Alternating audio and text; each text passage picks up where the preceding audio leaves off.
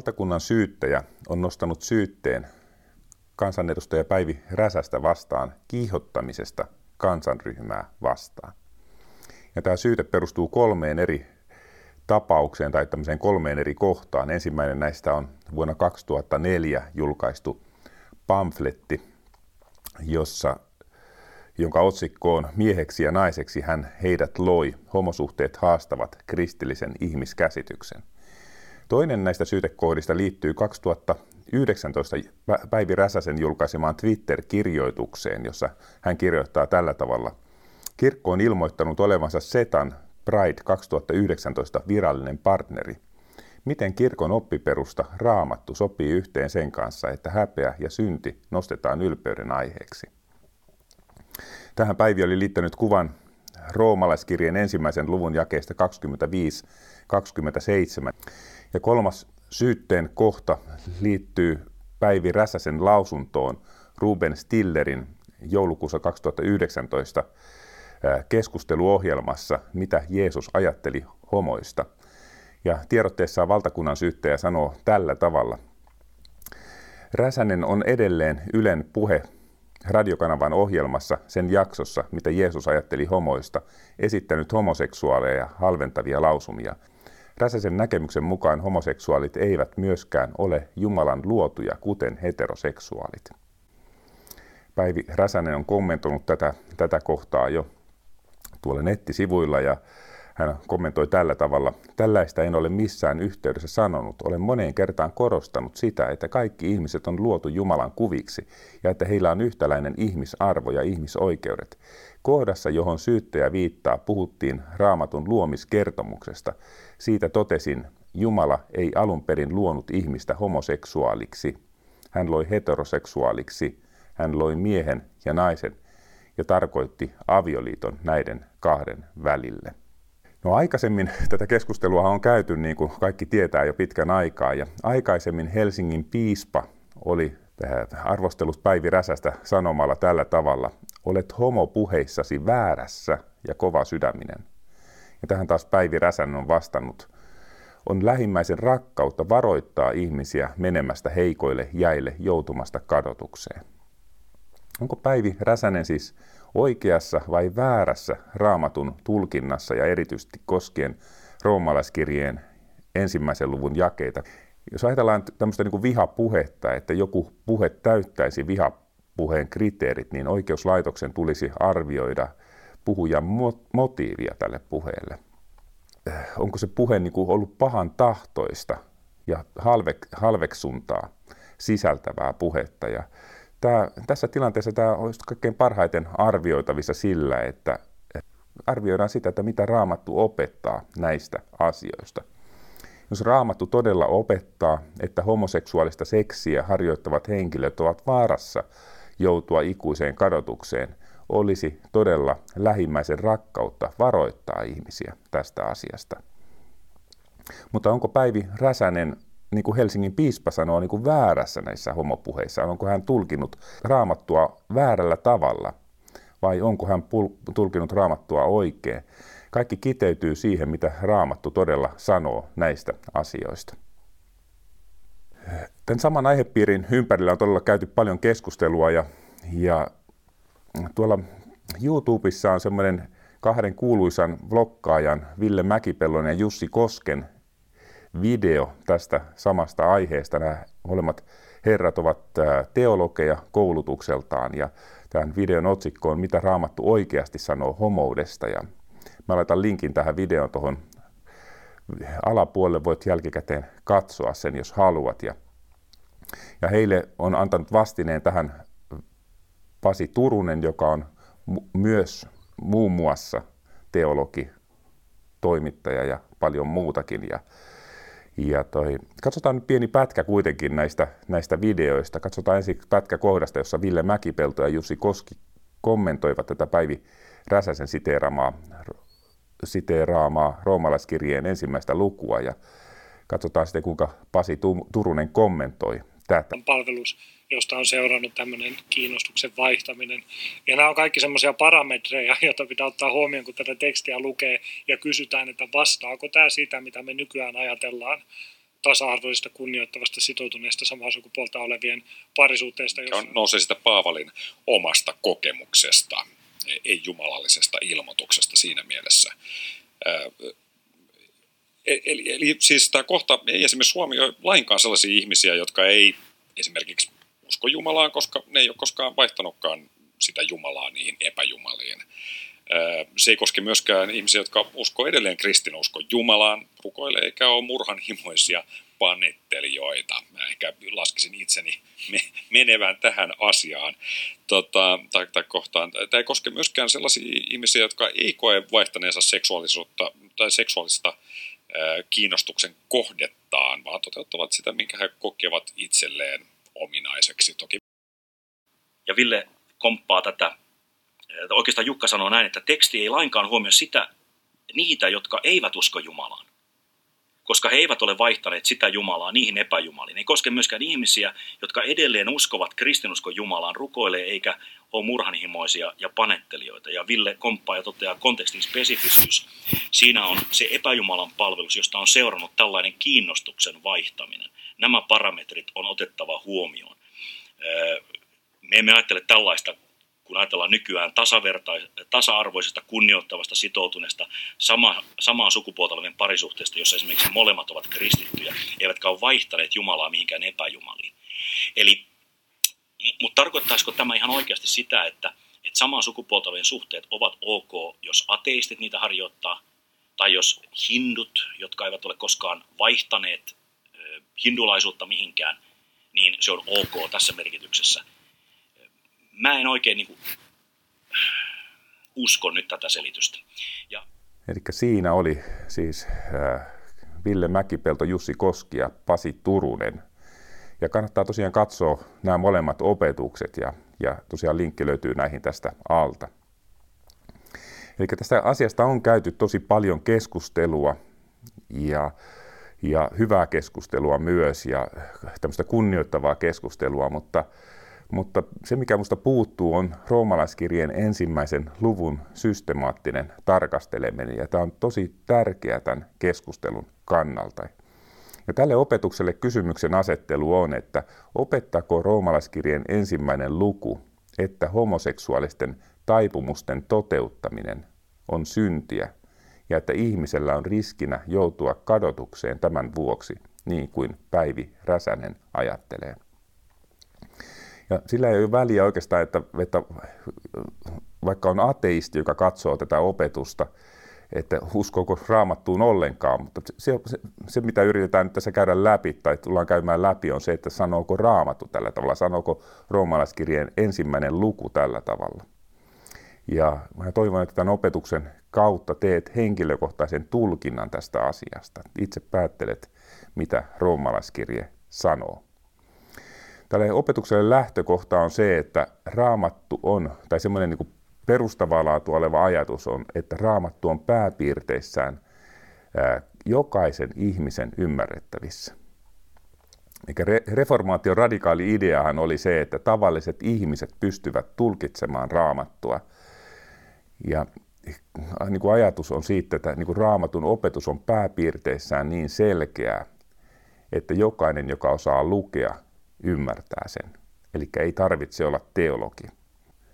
No toinen lähtökohta tälle opetukselle on, että, että niin kuin raamatun tulkinnassa yleisin virhe on se, että teksti irroitetaan asiayhteydestä. Eli tärkeää on huomioida asiayhteys. Ja miten se asiayhteys huomioidaan, niin se huomioidaan erityisesti sillä tavalla, kun mennään sinne tavallaan kirjoittajan ajatusmaailmaan ja mietitään, mitä hän ajatteli, kun hän kirjoitti nämä asiat, nämä lauseet. Ja sitten sovitetaan niin kuin luettu tekstiin kohta tähän ajatusmaailmaan, eli tähän kontekstiin. No kolmas niin kuin lähtökohta tälle opetukselle ja niin kuin hyvälle raamatun tutkimiselle ylipäätänsä on se, että, että lähestytään raamattua systemaattisesti ja havainnoidaan huolellisesti, mitä teksti sanoo. Ja neljäs lähtökohta tälle on, että meillä ei tarkoitus nyt tehdä, käsitellä mielipiteitä siitä, mitä, mitä, miten asiat on, vaan katsoa vaan puhtaasti, mitä raamattu sanoo tästä asiasta. Eli tässä oli siis johdanto ja kysymyksen asettelu tähän opetukseen ja lähdetään nyt sitten liikkeelle. Tämä oli siis sitten johdanto-osaa ja lähdetään nyt liikkeelle sitten tutkimalla roomalaiskirjettä. Ja ennen kuin mennään luvun yksi sisälle, meidän on hyvä lyhyesti hahmottaa tosiaan tätä su- suurempaa niin kuin asiaa yhteyttä, että mitä, mitä niin kuin, äh, tässä käydään läpi. Ja ja että päästään sinne kirjoittajan ajatusmaailmaan. Ja meillä olisi tietysti hyvä lukea koko roomalaiskirje läpi ensiksi kerran, mutta koska meillä on aikaa rajallisesti, niin katsotaan joitain avainkohtia, jotka avaavat tämän kirjoittajan Paavalin ajatusmaailmaa. Ja sitten päästään tarkastelemaan tarkemmin tätä lukua yksi ja erityisesti näitä jakeita 24-27. Mä käytän tässä opetuksessa luterilaisen kirkon virallista 92 käännöstä sekä uutta UT 2020 käännöstä joissakin kohdissa. Mutta ensimmäinen kysymys niin tästä roomalaiskirjeestä on, että miksi roomalaiskirje on kirjoitettu? Miksi roomalaiskirje on kirjoitettu? Ja, ja mä tarkoitan tä- tällä kysymyksellä semmoista niin kuin laajaa käsitystä siitä, että miksi apostoli Paavali ylipäätään kiersi apostolina ympäri maailmaa. Ja t- tähän liittyy tähän apostolin tehtävään tämä roomalaiskirjeen kirjoittaminen.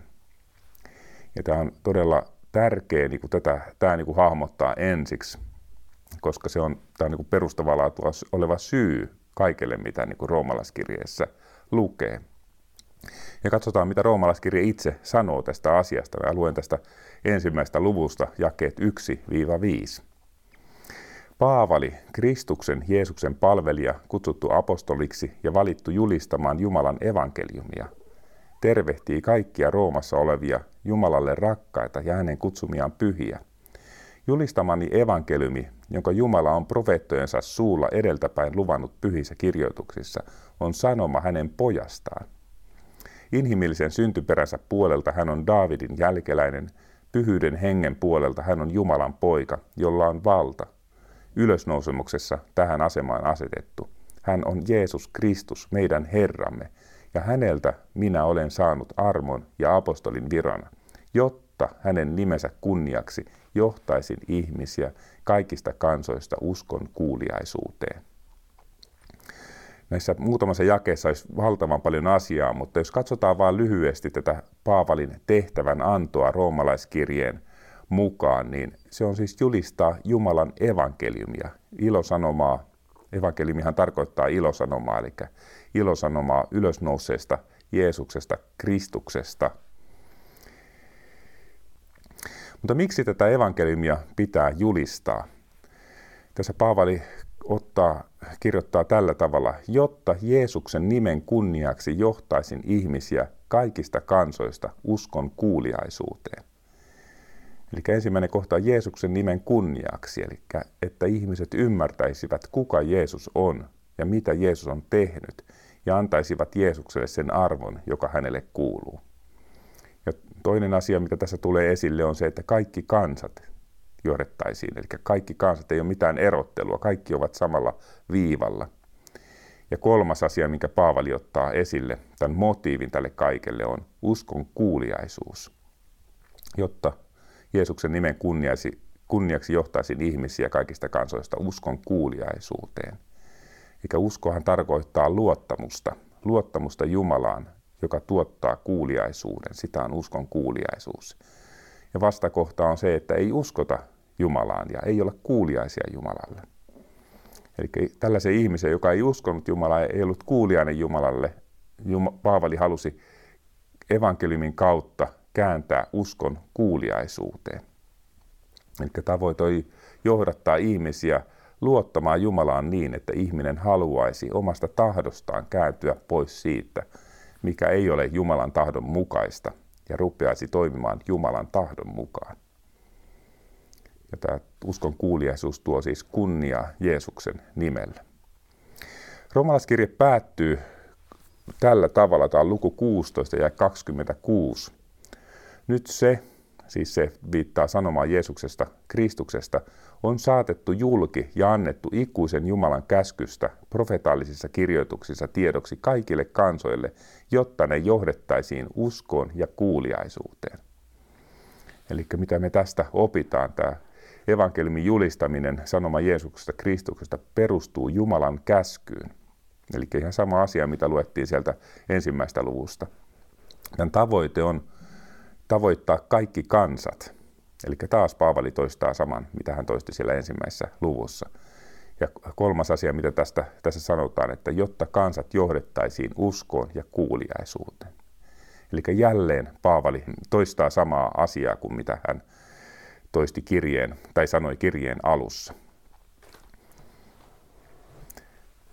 Eli Jumala haluaa tavoittaa kaikki kansat sanomalla Jeesuksesta Kristuksesta, jotta ihmiset alkaisivat luottaa Jumalaan ja olisivat kuuliaisia hänelle, eläisivät elämäänsä niin kuin Jumala haluaa heidän elämän. Ja tämä uskon kuuliaisuus on hyvin keskeinen teema koko roomalaiskirjeen ymmärtämisen kannalta. Eli tätä uskon kuuliaisuutta ota huomioon roomalaiskirjeen tulkinnassa, niin silloin, silloin siinä tulkinnassa menee pieleen. Eli tässä on, tässä on niin steppi, ensimmäinen steppi on evankeliumi Jeesuksesta ja sen seurauksena uskon kuuliaisuus. Evankeliumi Jeesuksesta sen seurauksena uskon kuuliaisuus. Ja nyt meille on selvinnyt roomalaiskirjeen kirjoittamisen tarkoitus. No sitten voidaan toinen kysymys kysyä, että, että miksi Jumalan tavoite meidän ihmisten osalta on uskon kuuliaisuus? Miksi Jumalan tavoite meidän ihmisten osalta on uskon kuuliaisuus? Ja annetaan roomalaiskirjeen vastata tähän kysymykseen. Roomalaiskirje 3, 23 on yksi kuuluisimpia kohtia roomalaiskirjeessä ja siinä lukee tällä tavalla. Sillä kaikki ovat tehneet syntiä ja ovat vailla Jumalan kirkkautta. Miten me tästä opitaan? Ensinnäkin opitaan, että kaikki ihmiset on samalla viivalla. Kaikki ovat tehneet syntiä. Ja mitä synti tämän kohdan mukaan on? Synti tämän kohdan mukaan on se, että ihminen on vailla Jumalan kirkkautta. Jumalan kirkkaushan on sitä, mitä, mitä Jumala on niin tarkoittanut ihmisen olevan. Ja kun luomiskertomuksessa vaikka kerrotaan, että ihminen luotiin Jumalan, alun perin Jumalan kuvaksi, ja hän oli ilman syntiä, niin hänessä oli silloin Jumalan kirkkaus. Mutta nyt jo roomalaiskirja kertoo, että ihmisiltä puuttuu tämä Jumalan kirkkaus. Roomalaiskirjan ensimmäisen luvussa siellä vähän niin kuin loppujakeissa kuvataan, mitä esimerkiksi tämä tarkoittaa, että ihmisiltä puuttuu Jumalan kirkkaus. Ajatellaan niin kuin ihmiskuntaa tänä päivänä, niin tässä jakeessa 29 eteenpäin. He ovat täynnä vääryyttä, ilkeyttä, ahneutta, pahuutta, kateutta, murhanhimoa, riidanhalua, valheita. Ja tämä jatkuu vielä tästä. No, mitä san- mieltä oot? Kuvaako tämä jossain määrin ihmiskuntaa tämmöinen, tämmöinen, niin mä sanoisin, että kyllä, kyllä kuvaa tosi, tosi hyvin. Vääryys, ilkeys, ahneus, pahuus. Eli ihmiskunta on hyvin rikkinäinen. Eli ihmiset voivat huonosti. Jos ottaa nyt sitten, me ollaan nyt opittu sitten, että mikä oli roomalaiskirjeen kirjoittamisen tarkoitus ja miksi käytiin keskustelua siitä, miksi Jumalan tavoite on uskon kuuliaisuus. Eli ottaa nyt vielä tämä yhteenveto, eli roomalaiskirjeen mukaan ihmiskunnassa on ongelma, jonka nimi on synti. Ja tämä synti on universaali ongelma. Kaikki ovat tehneet syntiä Jumalan kirkkautta vaille.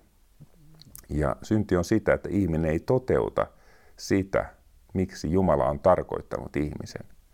Ja sen seuraukset ovat meillä jatkuvasti nähtävissä lehtien otsikoissa. Ihmiset on ilkeitä toisilleen, pahan tahtoisia, on petosta, väkivaltaa, varkautta, murhaa. Ihmiset ovat epäluotettavia, rakkaudettomia, eli ihmiskunta voi huonosti. Ja Paavali kulkee ympäri maailmaa apostolina kertomassa evankeliumia, ilosanomaa Jeesuksesta. Ja kirjoittaa myös tähän roomalaiskirjeen, että syntyisi uskon kuuliaisuus Jumalaa kohtaan. Oletko vielä samaa mieltä tästä, tästä vaiheessa, tästä tulkinnasta? No sitten lähdetään seuraavaksi käsittelemään sitä lehtien palstoilta kuuluisaksi tullutta ensimmäistä lukua ja aloitetaan tämä käsittely, ei mennä suoraan siihen, mitä, sitä kohtaa, mitä Päivi Räsänen lainas, vaan aloitetaan käsittely sieltä ensimmäisen luvun jakeista 16-17, koska tässä tulee todella tärkeä asia, minkä Paavali, Paavali ottaa esille. Hän kirjoittaa tällä tavalla. En häpeä ilosanomaa, eli ilosanoma tosiaan evankeliumi. Tämä on nyt tämä UT 2020 käännös. En häpeä ilosanomaa, sillä siinä on Jumalan voima. Se tuo pelastuksen jokaiselle, ensin juutalaiselle ja sitten kreikkalaiselle. Jumalallinen oikeudenmukaisuus tulee ilmi ilosanomassa, uskosta uskoon. Se elää, jonka oikeamielisyys tulee uskosta. Niinhän kirjoituksissa sanotaan.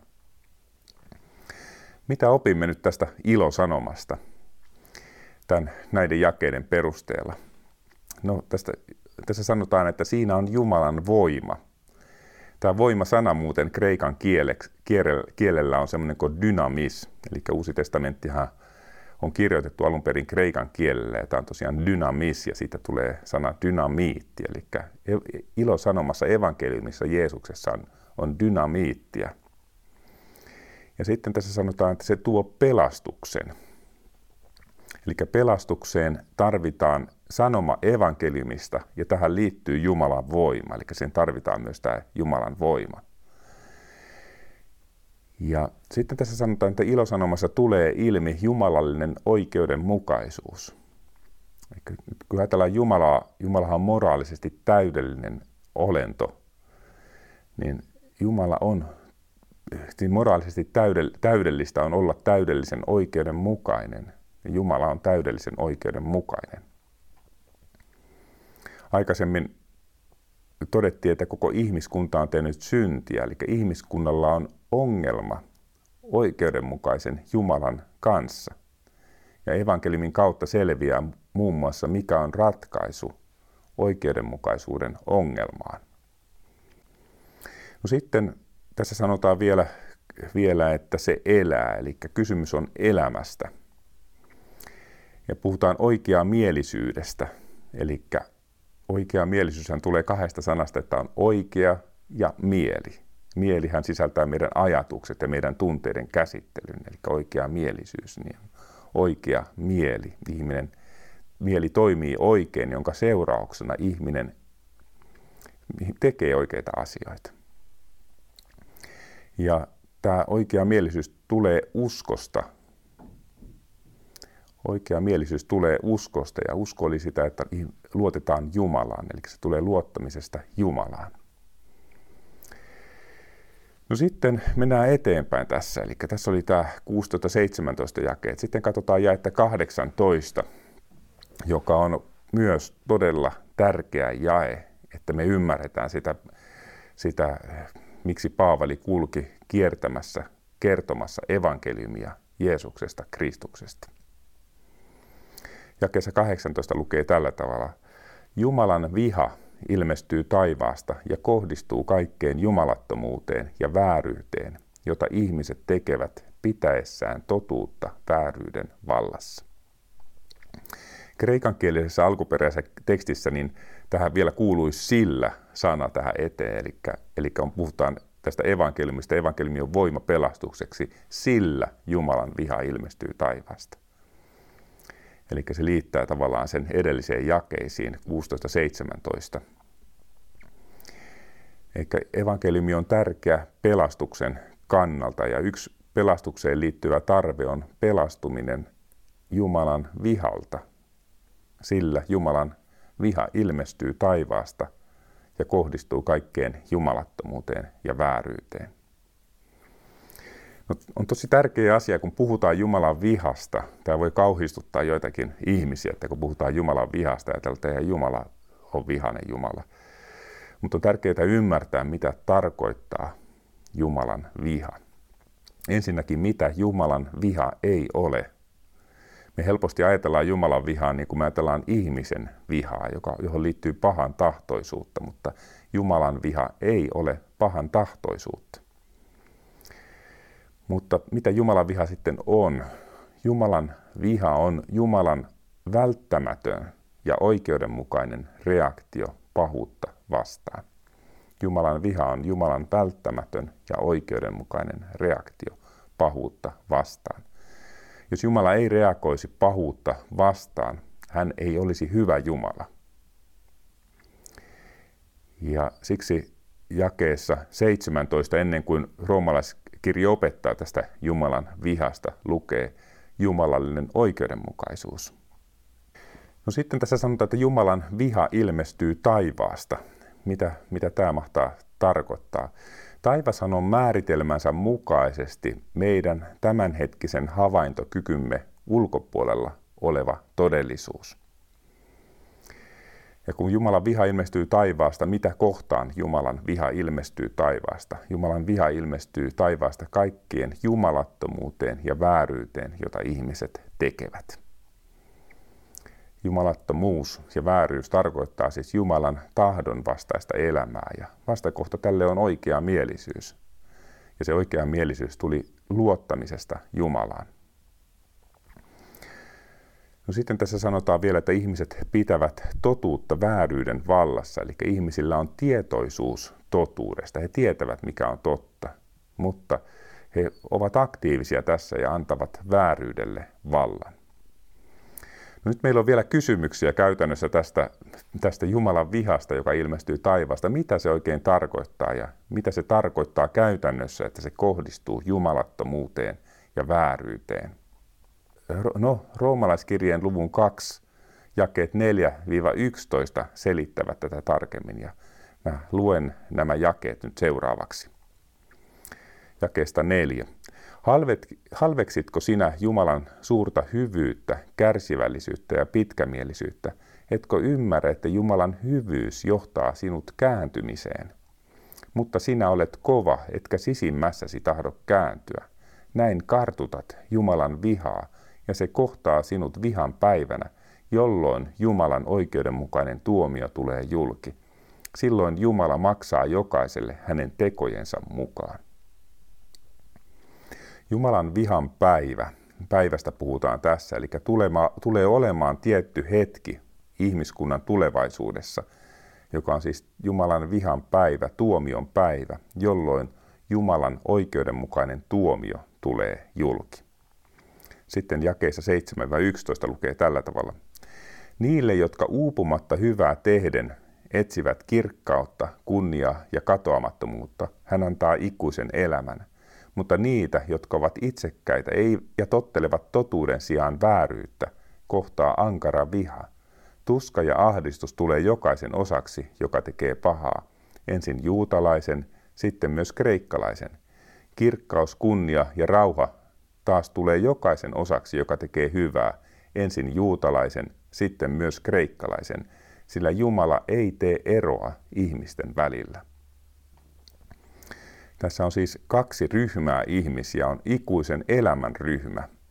Ja tähän ikuisen elämän ryhmään kuuluu tällainen elämän tapa. He uupumatta hyvää tehden etsivät kirkkautta, kunniaa ja katoamattomuutta. Ja aikaisemmin muistettiin se, että kuinka synti on sitä, että ihminen on vailla Jumalan kirkkautta. Ja nyt tässä on ryhmä, joka uupumatta hyvää tehden etsii kirkkautta, kunniaa ja katoamattomuutta. He tekevät hyviä asioita ja tämä on se tapa, millä he etsivät kirkkautta, kunniaa ja katoamattomuutta. No toinen näistä ryhmistä on ihmiset, jotka kohtaavat Jumalan ankaran vihan, joille tulee tuska ja ahdistus. Ja näistä ihmisistä kuvaus on, että ovat itsekkäitä ja tottelevat totuuden sijaan vääryyttä ja tekevät pahaa. Eikä toinen, toinen ryhmä teki hyvää ja toinen ryhmä teki pahaa. Ja sitten tässä sanotaan vielä kolmas asia. Jumala ei tee eroa ihmisten välillä. Ihmisen teot ratkaisevat, miten tulee käymään siis. Nyt ymmärrämme siis, mitä tarkoittaa, että Jumalan viha ilmestyy taivaasta ja miksi se ilmestyy. Ja ymmärrämme myös, miksi evankeliumin julistaminen oli Paavalin näkemyksen mukaan niin tärkeää. Eli se oli siksi, että Jumalan vihaa ilmestyy taivaasta. Ihmisille tuli julistaa evankeliumia Jeesuksesta, että syntyisi uskon kuuliaisuus, että ihmiset kääntyisivät pois siitä, mikä on väärin. Ja sitten tässä oli vielä tärkeä asia, eli Jumala ei tee eroa ihmisten välillä. Miksi tämä oli vielä lisätty tähän erityisesti? Paavali kirjoittaa myöhemmin tässä samassa roomalaiskirjeessä luvussa 6, jakeessa 12-14 tällä tavalla. Synti ei siis saa hallita teidän kuolevaista ruumistanne niin, että noudatatte sen himoja. Älkää antako ruumiinne jäseniä synnin käyttöön vääryyden aseiksi. Kun nyt kerran olette siirtyneet kuolemasta elämään, antakaa itsenne Jumalalle ja ruumiinne jäsenet hänelle vanhurskauden aseiksi. Synti ei enää ole teidän Herranne, sillä te ette ole lain, vaan armon alaisia. Miten siis on? Saammeko tehdä syntiä, koska emme elä lain, vaan armon alaisina? Emme toki.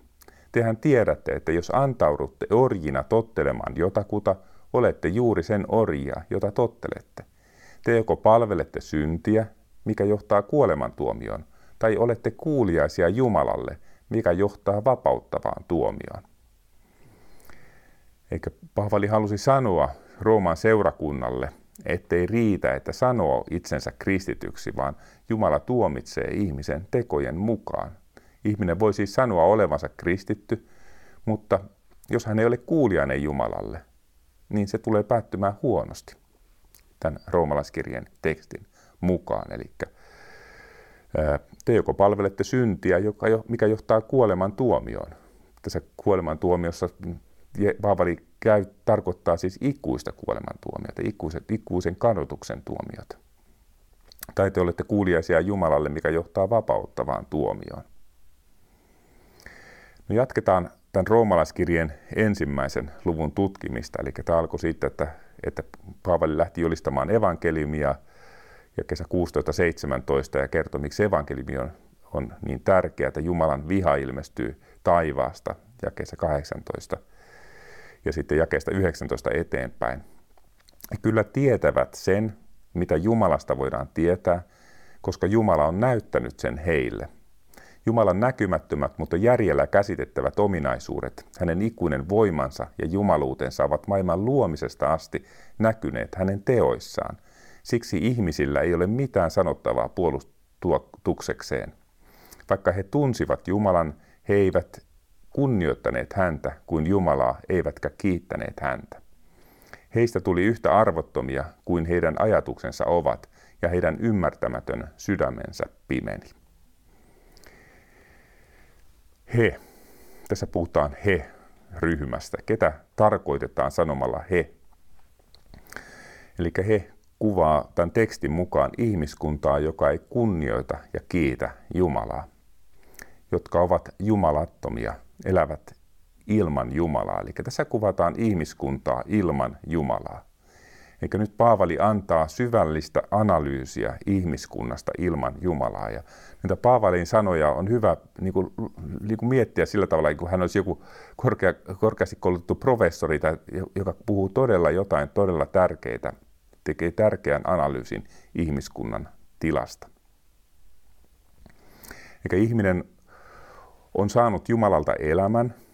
Ihminen on saanut kauniin luonnon Jumalalta ihailtavaksi ja elettäväksi. Ja aurinko nousee, aurinko laskee, meille tulee sateita ja, ja äh, saadaan ruokaa ja kaike, kaikenlaista hyvää. Kaikki tulee niin kuin Jumalalta.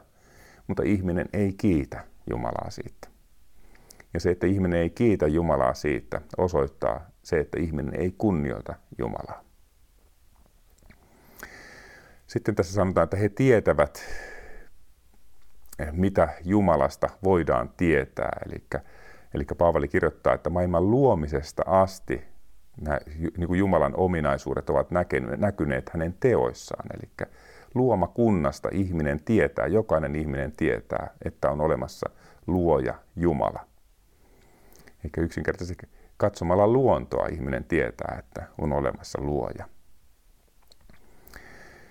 Sitten Paavali sanoo, että he eivät voi puolustautua sanomalla, etteivät tienneet. Ja mihin puolustushetkeen Paavali viittaa tässä? No, Paavali viittaa tietenkin siihen vihan päivään, tuomion hetkeen, Jumalan viha ilmestyy taivaassa. Silloin ihminen ei voi sanoa Jumalan edessä, että mä en tiennyt, että sinä olit olemassa. Tätä, tässähän, tähän liittyy tämmöisen Russell-nimisen matemaatikko, ateistin sanonta, kun häneltä kysyttiin kerran, että, että mitä jos hän tulee jonain päivänä Jumalan luokse, Jumalan eteen ja, ja kun hän ei uskonut Jumalaa, että mitä hän sanoisi siinä tilanteessa Jumalalle. Niin tämä Russell vastasi tällä tavalla, että not enough evidence God, not enough evidence. Eli ei riittävästi todisteita Jumala, ei riittävästi todisteita. Ja tämähän ei pidä paikkaansa, vaan jokainen ihminen tietää luomakunnasta, että Jumala on olemassa. Eli tämä ihmiskunta ilman Jumalaa tunsivat Jumalan, mutta eivät kunnioittaneet, eivät kiittäneet häntä. He elävät kuin Jumalaa, todellista Jumalaa ei olisi olemassa. Ja e, koska eivät he ota huomioon Jumalaa, heidän ajatuksensa muuttuu arvottomiksi. Ja koska ajatukset ovat arvottomia, heidän sydän, jossa raamattu viittaa niin kuin tahdon keskuksena, pimenee, eli sydän ei toimi oikein. No, Paavali jatkaa tämän jumalattoman ihmiskunnan kuvaamista jakeissa 22-24 tällä tavalla. Nyt tullaan lähelle sitä päivin Räsäsen sito, siteeraamaa kohtaa. Ihmiset väittävät olevansa viisaita, vaikka ovat tyhmistyneet. He vaihtoivat katoamattoman Jumalan kunnian katoavien ihmisten, lintujen, nelijalkaisten ja matelioiden kuviin. Siksi Jumala antoi heidän jäädä omien saastaisten himojensa valtaan. Tässä sanotaan heistä, että he väittävät olevansa viisaita, mutta ovat todellisuudessa tyhmistyneet. Toinen asia, mistä heitä sanotaan, he vaihtavat Jumalan kunnian muuhun. He eivät siis välitä siitä, mikä tuottaa kunniaa Jumalalle. He tekevät ihmisestä kaiken mitan. Ja jos he puhuvat Jumalasta, niin he tarkoittavat Jumalalla jotain muuta. Ja tämän seurauksena Jumala antoi heidän jäädä omien saastaisten himojensa valtaan. Eikä Jumala antaa, Jumala antaa ihmisen valita oman tiensä. Se kuuluu myös siihen Jumalan rakkauden piiriin. No sitten jatketaan aiheesta ihmiskunta ilman Jumalaa. Siksi Jumala antoi heidän jäädä omien saastaisten himojensa valtaan. Keskinäisissä suhteissaan ihmiset häpäisevät oman ruumiinsa. Totuuden Jumalasta he vaihtoivat valheeseen. He kunnioittavat ja palvoivat luotuja, eivät luojaa. Ylistys hänelle ikuisesti. Aamen. Eikä Jumala antoi heidän jäädä omien saastaisten himojensa valtaan. Eli himohan on voimakas halu. Ja saastainen himo on voimakas halu johonkin sellaiseen, joka on moraalisesti väärin. Sitten tässä sanotaan oman ruumiinsa häpäisemistä keskinäisissä suhteissa. Miten tämä liittyy siihen, että he eivät kunnioita luojaa, vaan kunnioittavat luotuja? No luoja on luonut ihmisen tietyllä tavalla. Ja koska ihminen syrjäyttää luojan, ihminen käyttää ruumistaan myös luojan eh, suunnitelman vastaisella tavalla. Ja sitten tässä sanotaan, että vaihtaneet totuuden Jumalasta valheeseen, eli ihmiset ovat olleet tahdollaan tässä aktiivisia. He tietävät vaistonvaraisesti totuuden Jumalasta, mutta he valitsevat toisenlaisen Jumalan. Ja ihmiset todella tahdollaan työntävät luotaan totuuden. Paavali siis perustelee, miksi ihmiskunta tarvitsee ilosanomaa Jeesuksesta Kristuksesta antamalla syvän analyysin ihmiskunnasta ilman Jumalaa. Koko ihmiskunta on hylännyt Jumalan. Ihmiskunnan elämä on vääristynyt siitä, mitä, miksi Jumala on sen tarkoittanut, ja ihmiskunta on siitä syystä Jumalan vihan alla. Eli tapahtuu niin suuri vaihto. Tämä suuri vaihto on tärkeää ymmärtää tässä. Eli ihmiset eivät halua kunnioittaa Jumalaa, luojaa, ja sen seurauksena he rupeavat kunnioittamaan luotua, koska jotainhan ihminen kunnioittaa. He luovat oman Jumalansa, mitä se sitten onkin. Se ateisteilla se on erilainen Jumala kuin, kuin hinduilla tai, tai sekulaareilla ylipäätänsä vaan sellaisilla henkilöillä, jotka eivät ajattele edes Jumalaa. Ja he vaihtavat katoamattoman Jumalan kunnian katoavien ihmisten, lintujen, nelijalkaisten matelioiden kuvia. Siksi Jumala antaa heidän valita oman tiensä. Ja sitten jakeessa 26, 28 tämä jatkuu. Siksi Jumala antoi heidän jäädä häpeällisten intohimojen valtaan, ja heidän naisensa vaihtoivat luonnollisen seksin luonnon vastaiseen. Samoin luopuivat miehet luonnollisesta seksistä naisten kanssa, ja heissä syttyi himo toisiaan kohtaan. Miehet ovat harhautuneet häpeällisiin tekoihin toistensa kanssa ja saavat siinä ansaitsemansa palkan. Ihmisen arvolle ei sopinut ajatella Jumalaa, ja siksi Jumala antoi heidän jäädä sopimattomien ajatusten valtaan tekemään paheksuttavia asioita. Paavali selittää, että nainen vaihtaa luonnollisen seksin luonnon vastaiseen, ja miehet luopuvat luonnollisesta seksistä naisten kanssa, ja heissä syttyy himo toisia miehiä kohtaan – eikä miehet eivät niinkään enää välitä seksistä naisten kanssa, joka olisi luonnollista seksiä, vaan he rupeavat himoitsemaan seksiä saman sukupuolen edustajan kanssa ja Jumala antaa heidän jäädä häpeällisten intohimojen valtaan. Luonnollinenhan tarkoittaa sitä, että on sopusoinnussa luonnon kanssa, ja joka tässä yhteydessä tarkoittaa nimenomaan sitä, että on sopusoinnussa Jumalan luomistyön kanssa – ja taas sitä vastakohtaan luonnon vastainen. Eli Paavali selittää tällä tavalla ihmiskunnan tilaa, eli ihminen hylkää luojan, jota ei kiitetä eikä kunnioita. Ihminen vaihtaa luojan kunnioittamisen luodun kunnioittamiseen. Eli ihminen vaihtaa luojan luotuun ja sen seurauksena asiat rupeavat, rupeavat vääristymään. Ihmisen ajattelu ei toimi enää oikein ja luonnollinen vaihtuu luonnottomaan. Tämä on se Paavalin ajatuksen juoksu tässä näin.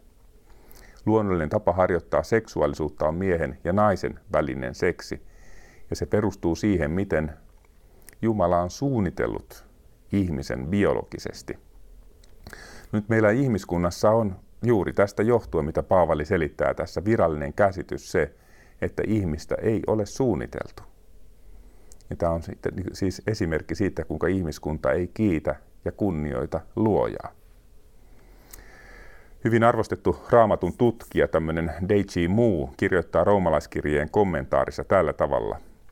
It's clear that Paul depicts homosexual activity as a violation of God's created order, another indication of the departure from true knowledge and worship of God. Eli että Paavali pitää homoseksuaalista aktiviteettia Jumalan luomisjärjestyksen rikkomisena. Ja se on niin kuin indikaatio tällaisesta, että ihminen ei tunne eikä ylistä todellista Jumalaa. No, Paavali jatkaa, ja nämä on hirveän tärkeitä nämä seuraavat jakeet tässä, tässä kanssa niin kuin ymmärtää tässä asiayhteydessä. Jakeessa 29, 32 ja sitten vielä toisesta luvusta ensimmäinen jae nämä, nämä viimeiset jakeet tässä, mitä käydään läpi. He ovat täynnä kaikenlaista vääryyttä, halpamaisuutta, ahneutta ja pahuutta, täynnä kateutta, murhan himoa, riitaisuutta, petollisuutta ja pahansuopuutta. He panettelevat ja parjaavat, vihaavat Jumalaa, ovat röyhkeitä ja pöyhkeitä, rehenteleviä ja pahan ilkisiä, vanhemmilleen tottelemattomia, ymmärtämättömiä ja epäluotettavia, rakkaudettomia ja säälimättömiä – vaikka he tietävät Jumalan säätäneen, että ne, jotka käyttäytyvät tällä tavoin, ovat ansainneet kuoleman, he toimivat itse näin, vieläpä osoittavat hyväksymistään, kun muut tekevät samoin. Sen tähden, et voi mitenkään puolustautua ihmisparka, sinä, joka tuomitset muita, kuka sitten oletkin. Tuomitassasi toisen, julistat tuomion myös itsellesi, koska sinä, toisen tuomitsija, teet itse samoja tekoja. Nyt on tärkeää siis nähdä tämä koko, koko asetelma, eli on luonnollinen ja luonnon vastainen toiminta. Että on Jumalan luoma toiminta ja siihen liittyy Jumalan tarkoittama seksuaalisuus. Ja tämä Paavalin aikana roomalaiskirjeen vastaanottajille tämä oli niin kuin selkeä asia. Eli Jum- siellä, siellä on täysin selkeä opetus se, että homoseksuaalisuus on Jumalan tahdon vastaista. Siinä ei ole mitään, mitään niin kuin epäselvää, mutta käyttää tätä homoseksuaalisuusesimerkkiä luonnottomasta, luonnonvastaisesta toiminnasta, mutta sitten se Paavali jatkaa että luonnotonta on myös vääryys, halpamaisuus, tämä, tämä eh, ahneus, pahuus, kateus, murhahimo. Kaikki tämmöiset asiat, joita me ihmiset täällä ihmiskunnassa pidetään ihan normaaliin ihmisyyteen kuuluvina. Mutta myös nämä on sitä luonnon vastaista, Jumalan tarkoittaman ihmisyyden vastaista toimintaa. Ja me helposti ajatellaan, että kaikkihan nyt tekee syntiä, ei niillä synti niin ole väliä, kaikkihan on ahneita. Ja, ja Paavali juuri tähän niin kuin hyökkää, että, että, että, että me opittaisiin näkemään, että myös tämä on niin kuin väärin. Ja myös tämä, tämä on niin kuin sitä luonnon vastaista toimintaa. Ja nämä kaikkihan niin viittaa ihmiskuntaan ilman Jumalaa, eli nämä tarkoittaa niin yleisellä tasolla, minkälaisia ominaisuuksia ihmisillä on sen seurauksena, että ihmiskunta on rikki ja erossa Jumalasta. Ja sitten jos ajatellaan näitä, näitä, näitä kohtia, tämmöisiä, tämmöisiä vaikka että ahneus, niin ahneushan liittyy siihen, että kun ihmisen niin kuin suhde Jumalan kanssa on mennyt poikki, ihminen on irrotettu yltäkylläisyyden lähteestä, niin sen jälkeen ihminen rupeaa tämmöisessä horisontaalisessa tasossa taso, tavoittelemaan kaikkia näitä resursseja ja näkee jokaisen ihmisen myös kilpailijana. Ja hänen pitää varmistaa oma hyvinvointinsa, koska hänet on irrotettu siitä, hän on irronnut itse siitä yltäkylläisen Jumalan lähteestä, elämän lähteestä. Ja tähän liittyy tietysti kateus myös hyvin, hyvin läheisesti. Ja tämä kaikki on kuitenkin niin kuin luonnotonta, että luonnollista olisi elää Jumalan yhteydessä ja ilman kateutta ja ilman ahneutta. Sitten tässä on tämmöinen kohta, että tässä listassa niin kuin Jumalan vihaamista.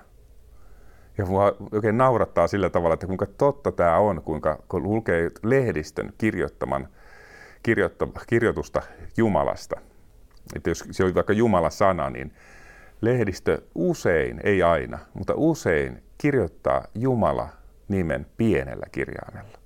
Vaikka se on oikein kirjoitusoppien vastaista.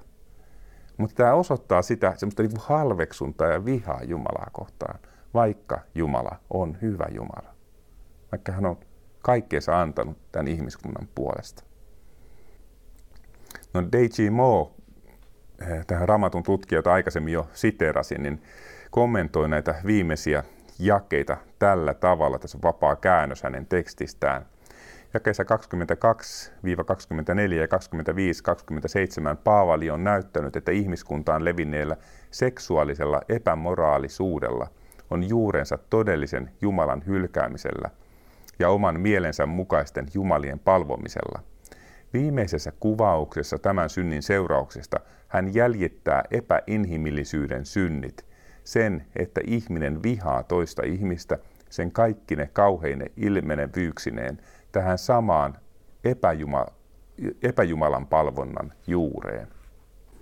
Eli Paavali käy tässä läpi seuraavat stepit. Ensimmäinen on, että ihminen, ihmiskunta tarvitsee kipeästi evankeliumia, että syntyisi uskon kuuliaisuus, luottamus Jumalaan siis ja eläminen sen mukaisesti. Ja syy tälle on se, että ihmiskunta on Jumalan vihan alla ja on tulossa tuomion päivä.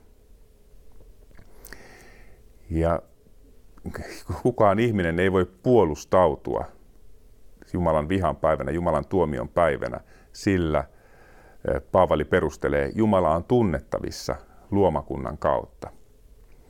Mutta sitten, että mitenkä, mitenkä tähän on päädytty, on, on se, että minkä takia ihmiskunta on vajonnut tämmöiseen tilan, tilanteeseen, että vaikka Jumala on tunnettavissa luomakunnan kautta, niin ihminen ei halua todellista Jumalaa, vaan muokkaa oman mielensä mukaisen Jumalan. Ja tämän seurauksena ihmisen mieli ei toimi enää oikein.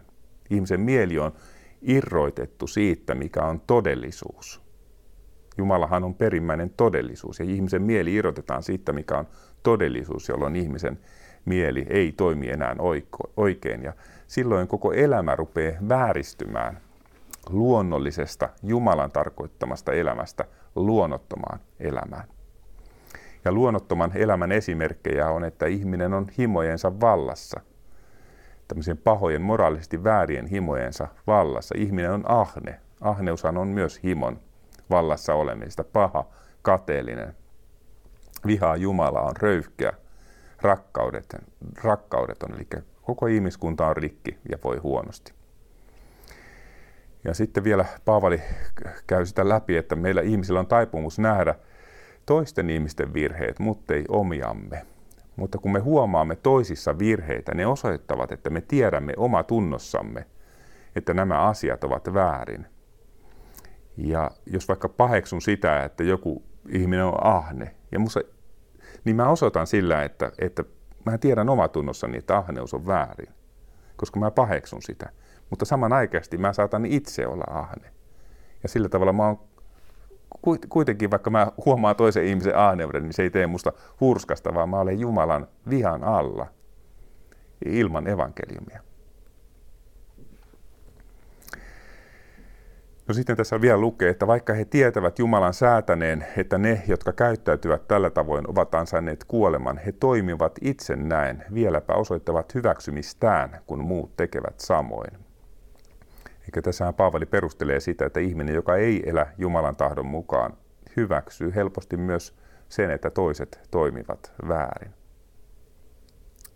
Osoitus pelastavan evankeliumin vastaanottamisesta ei ole pelkästään se, että ihminen sanoo uskovansa Jeesukseen, vaan se, että ihminen kääntyy pois siitä, mikä on väärin.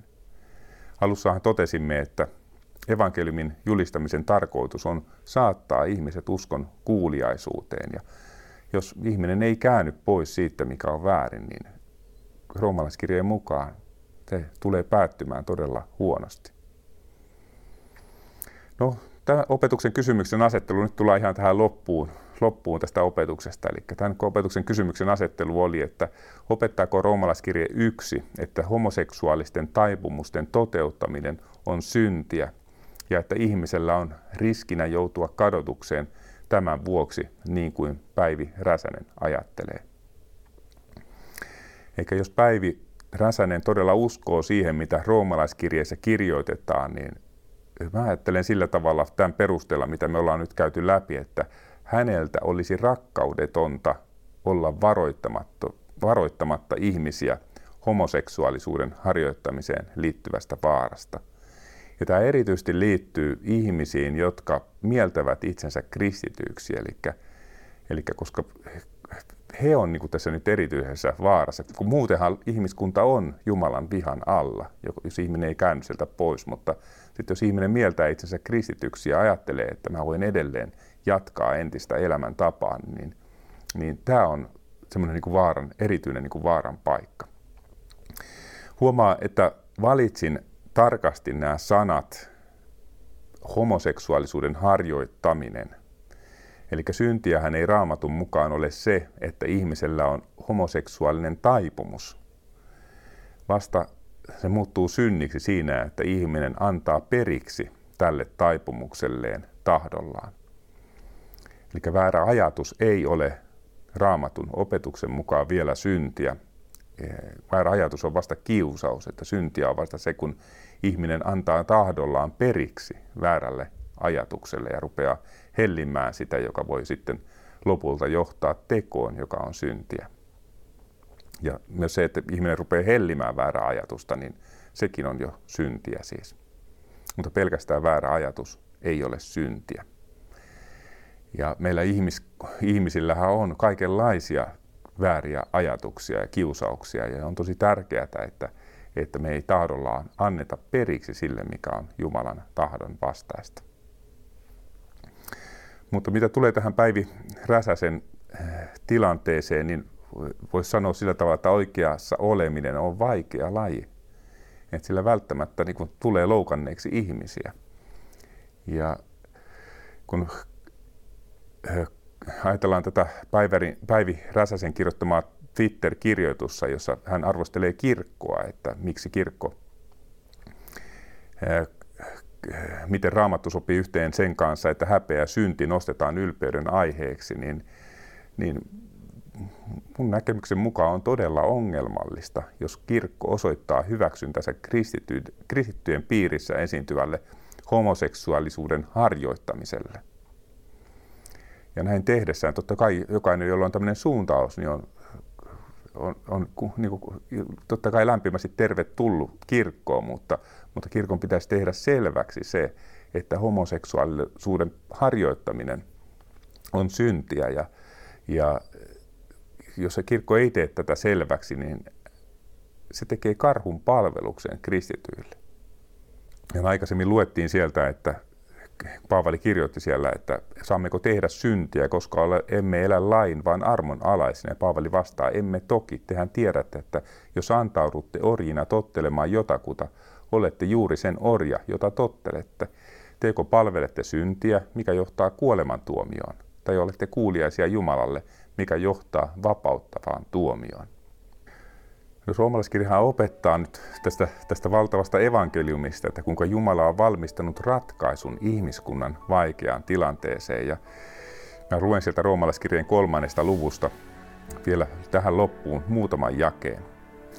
Jakeesta 22. Jumalallinen oikeudenmukaisuus paljastuu kaikille, jotka uskovat Jeesukseen Kristukseen. Tämä koskee kaikkia, koska kaikki ovat tehneet syntiä ja ovat vailla Jumalan kirkkautta. Jumalan hyvyys kuitenkin tekee heistä syyttömiä täysin ilmaiseksi, koska Kristus Jeesus on lunastanut heidät vapaiksi. Jumala asetti Jeesuksen uhriksi ja paikaksi, jossa Jeesuksen veri tuo sovituksen häneen uskoville. Näin Jumala todistaa olevansa oikeudenmukainen, kun hän kärsivällisenä jättää vanhat synnit rankaisematta. Hän oli kärsivällinen todistaakseen oikeudenmukaisuutensa meidän aikanamme. Hän on oikeudenmukainen ja tekee syyttömän siitä, joka uskoo Jeesukseen. Moi!